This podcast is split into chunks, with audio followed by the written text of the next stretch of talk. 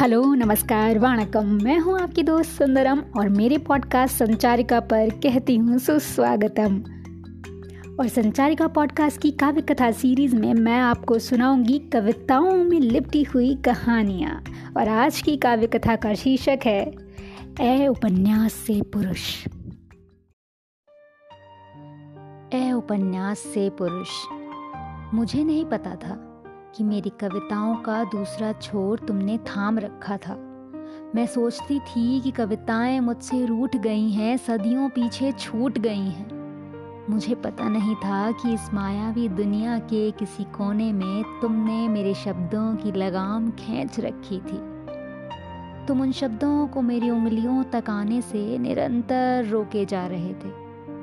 सायास नहीं, ये सब अनायास ही घट रहा था। तुम्हारे पास एक जादू की छड़ी हो जैसे।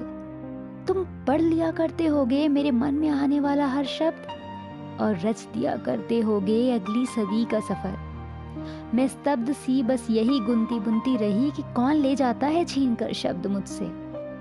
मेरी छोटी छोटी कविताओं को बटोर कर तुम उपन्यास से पसरते रहे, और इतनी दूर तक फैल गए कि मेरी कविताएँ खो गईं। तुम्हें मुझसे मिले बिना मेरा अंतर मन पढ़ लेने का वरदान कैसे मिला?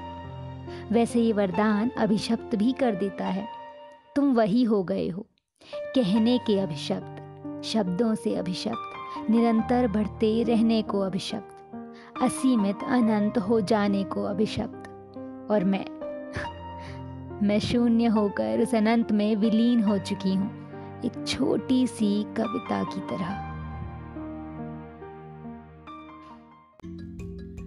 तो काव्य कथा के पहले एपिसोड में सुनिए आपने एक भीनी भीनी सी कहानी। अगले एपिसोड में एक नई काव्य कथा। सुनिए सुंदरम की जुबानी, मेरे पॉडकास्ट संचारिका पर। तब तक के लिए अलविदा।